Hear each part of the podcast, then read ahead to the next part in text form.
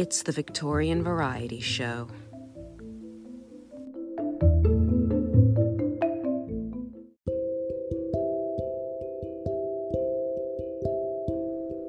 I am afraid the last chapter was rather dull. It is always dull in books when people talk and talk and don't do anything. But I was obliged to put it in, or else you wouldn't have understood all the rest. The best part of books is when things are happening. That is the best part of real things, too. This is why I shall not tell you in this story about all the days when nothing happened. You will not catch me saying, Thus the sad days passed slowly by, or the years rolled on their weary course, or time went on, because it is silly. Of course, time goes on, whether you say so or not. So, I shall just tell you the nice, interesting parts. And in between, you will understand that we had our meals and got up and went to bed, and dull things like that. It would be sickening to write all that down, though, of course, it happens. I said so to Albert next door's uncle, who writes books, and he said, Quite right. That's what we call selection, a necessity of true art. And he is very clever indeed. So you see, I have often thought that if the people who write books for children knew a little more, it would be better. I shall not tell you anything about us except what I should like to know about if I was reading the story and you were writing it. Albert's uncle says I ought to have put this in the preface, but I never read prefaces, and it is not much good writing things just for people to skip. I wonder other authors have never thought of this.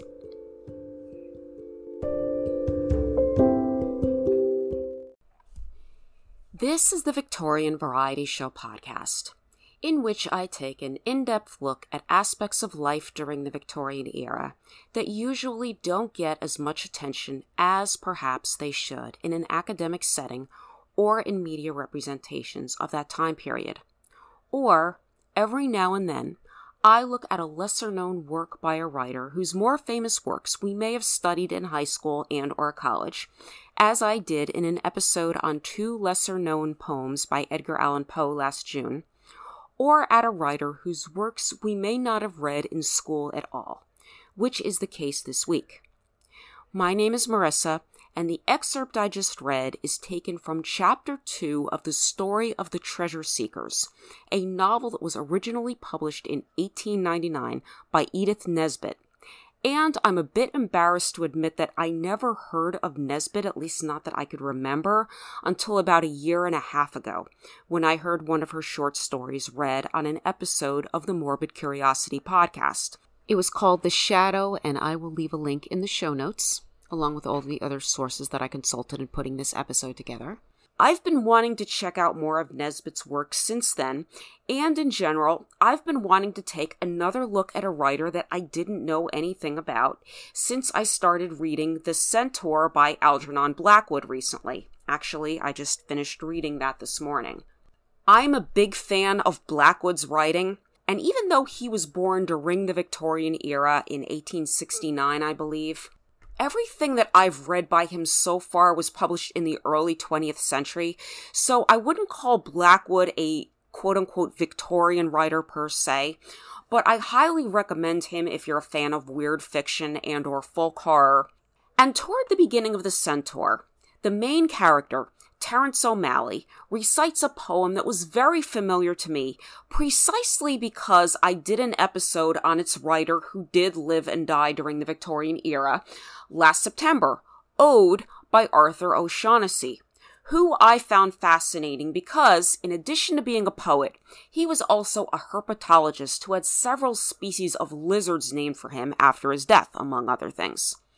Since I've heard of Nesbit before, it's not quite the same as it was with O'Shaughnessy, who I'd never heard of at all until I found out about him online and decided to do an episode on him. But I thought this would still be a good opportunity to get another taste of Nesbit's writing and learn a bit about her rather interesting life with my listeners.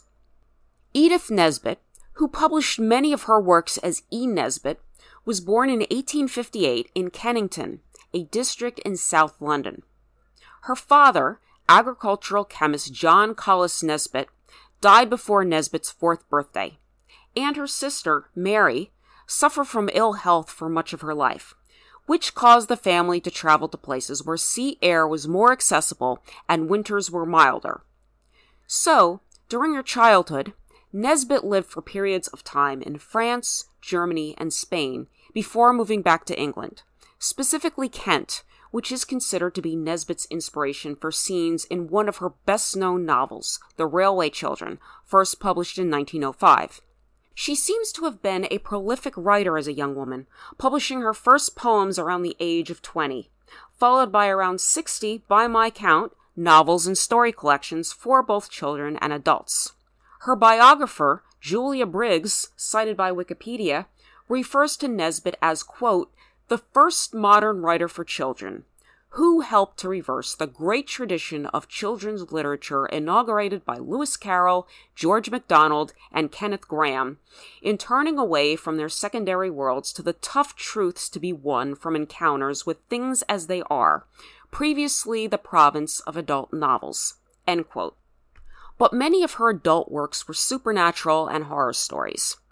According to Eleanor Fitzsimons, who wrote a biography of Nesbit in 2019 called The Life and Loves of E. Nesbit, Nesbit visited a mummy's crypt in, and I apologize for this mispronunciation, Saint Michel at the tender age of nine, and that early exposure to the undead also showed up in her fiction decades later.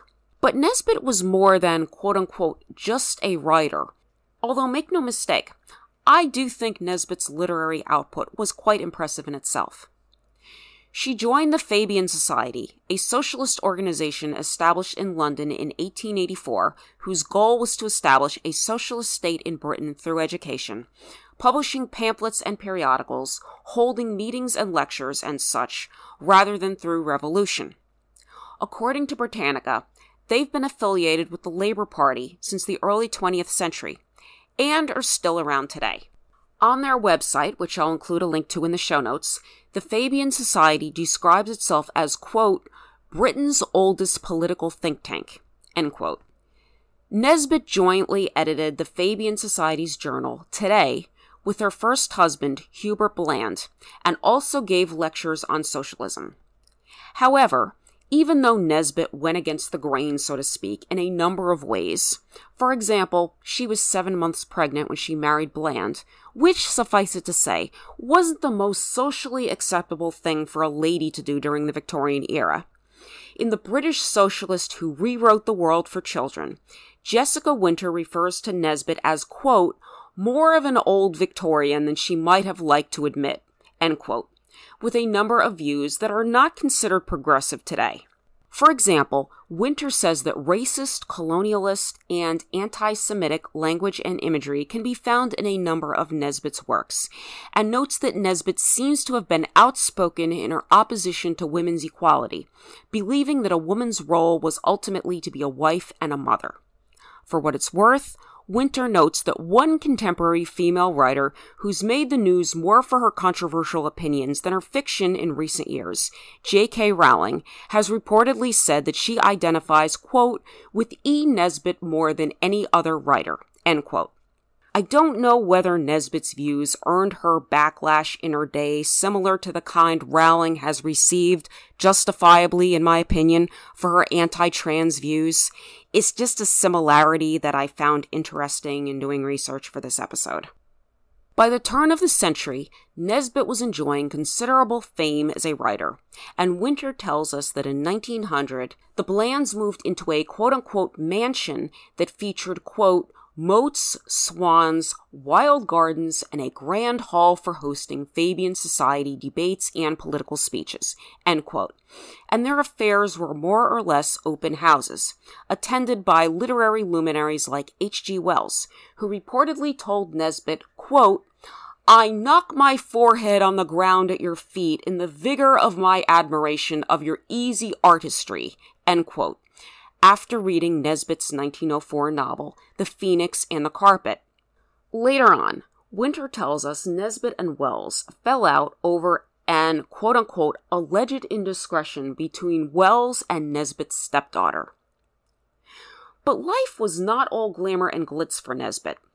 Bland apparently cheated on Nesbit throughout their marriage, and Nesbit adopted two children Bland had with other women.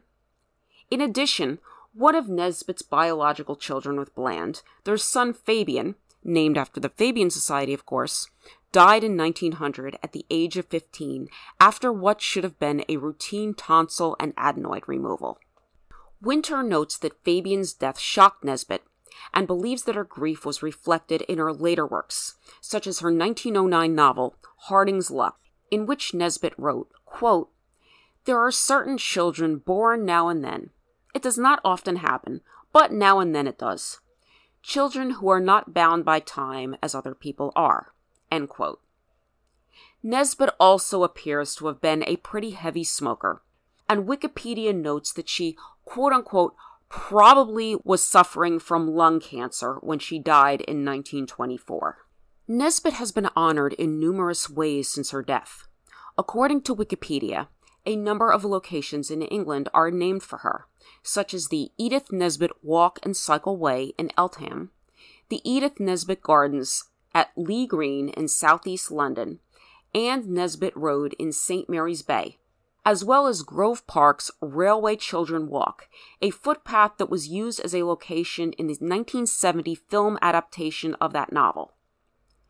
Nesbit was also portrayed by actress Judy Parfitt in an episode of the PBS series The Edwardians in the early 1970s, and appeared in a character in A.S. Byatt's 2009 novel, The Children's Book, which Wikipedia says was quote unquote loosely based on Nesbit's life. However, Nesbit was involved in controversies regarding plagiarism both during her life and after her death. In E. Nesbit, Rudyard Kipling, and the Strand magazine, Jacqueline Banerjee explains that Nesbit accused Kipling of stealing her idea of time travel when the two writers were contributing serialized works to the Strand magazine. Nesbit's The Story of the Amulet, which was published as a children's novel in 1906, started running in serialized segments in the magazine in May 1905, about eight months before the magazine started running Kipling's work on the subject, Puck of Pook's Hill. However, according to Banerjee, a number of scholars have disputed Nesbit's claims due to the fact that both writers may have had common influences, such as Edwin Arnold, whose novels explored the past through reincarnation.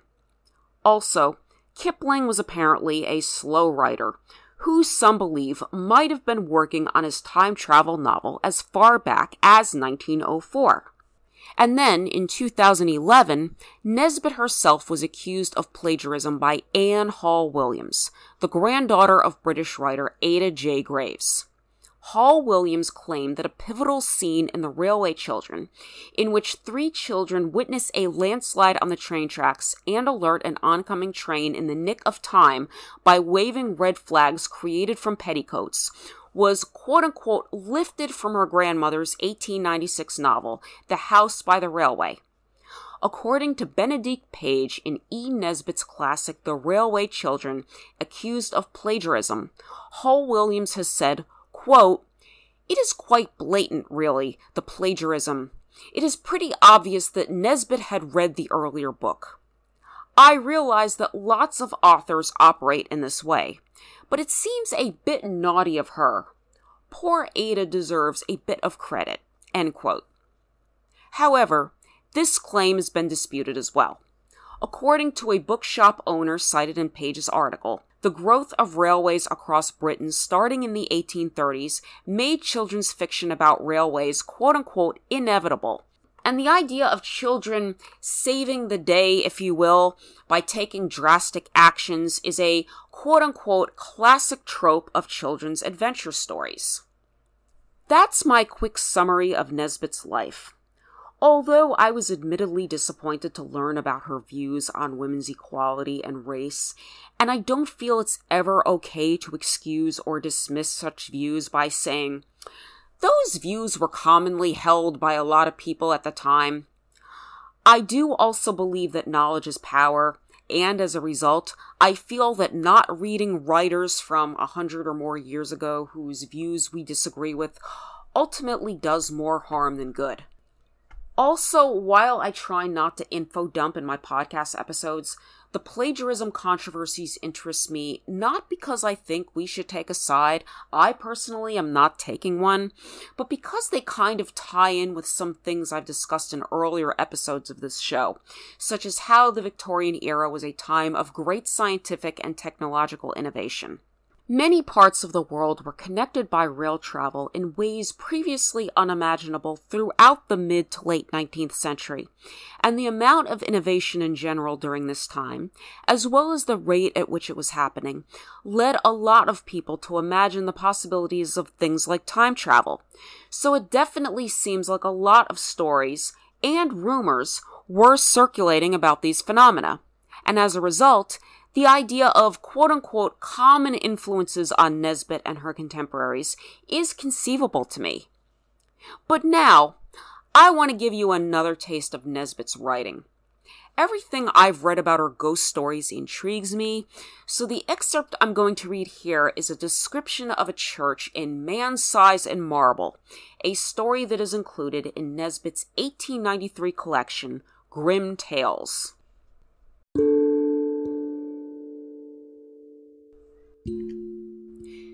The church was a large and lonely one, and we loved to go there, especially upon bright nights. The path skirted a wood, cut through it once, and ran along the crest of the hill through two meadows, and round the churchyard wall, over which the old yews loomed in black masses of shadow. This path, which was partly paved, was called the bier balk for it had long been the way by which the corpses had been carried to burial. The churchyard was richly treed, and was shaded by great elms which stood just outside and stretched their majestic arms in benediction over the happy dead. A large, low porch let one into the building by a Norman doorway and a heavy oak door studded with iron. Inside, the arches rose into darkness, and between them, the reticulated windows, which stood out white in the moonlight.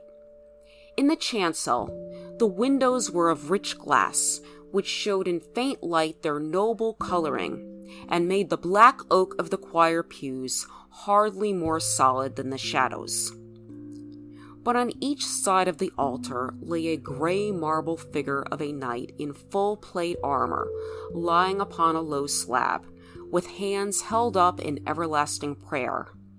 And these figures, oddly enough, were always to be seen if there was any glimmer of light in the church.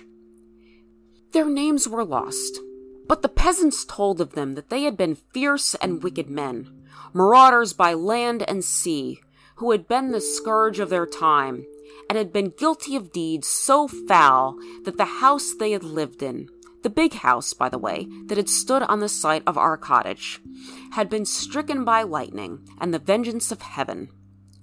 But for all that, the gold of their heirs had bought them a place in the church. Looking at the bad, hard faces reproduced in the marble, this story was easily believed. The church looked at its best and weirdest on that night, for the shadows of the yew trees fell through the windows upon the floor of the nave and touched the pillars with tattered shade. We sat down together without speaking and watched the solemn beauty of the old church, with some of that awe which inspired its early builders. We walked to the chancel and looked at the sleeping warriors. Then we rested some time on the stone seat in the porch, looking out over the stretch of quiet moonlit meadows, feeling in every fiber of our being the peace of the night and of our happy love, and came away at last with a sense that even scrubbing and blackleading were but small troubles at their worst.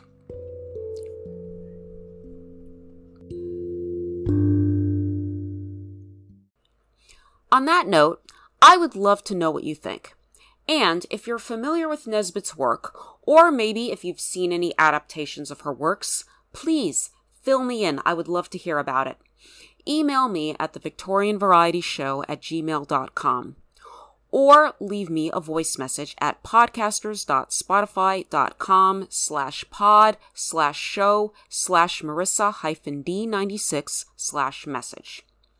You can also follow me on Twitter if you don't already at twitter.com slash victorianvarie1.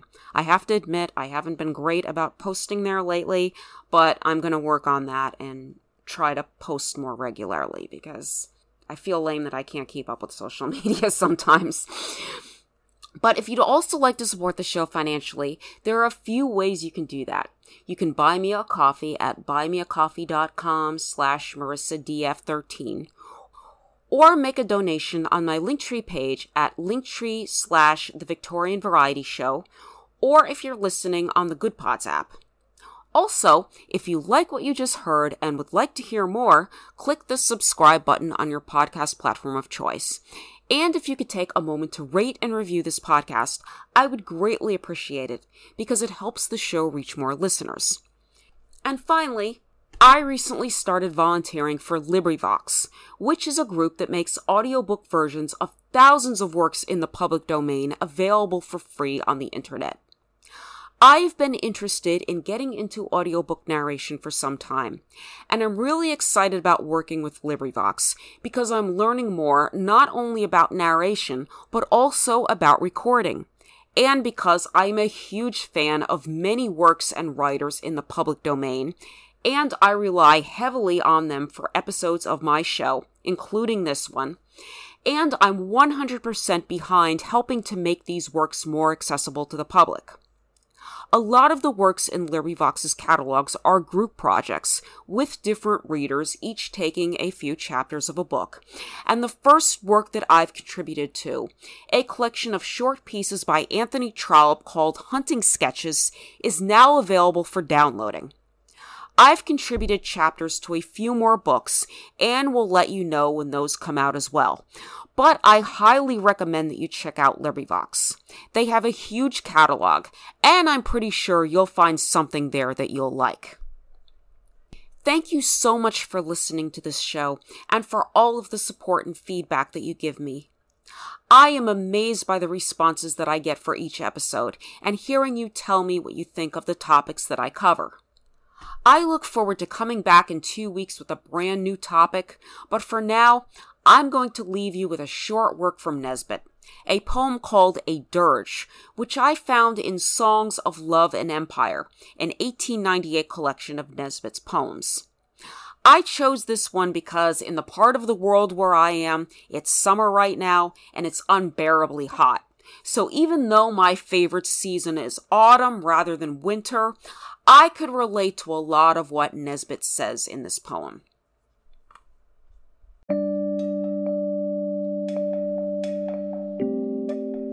Let summer go to other gardens. Here we have no need of her. She smiles and beckons, but we take no heed of her, who love not summer, but bare boughs and snow.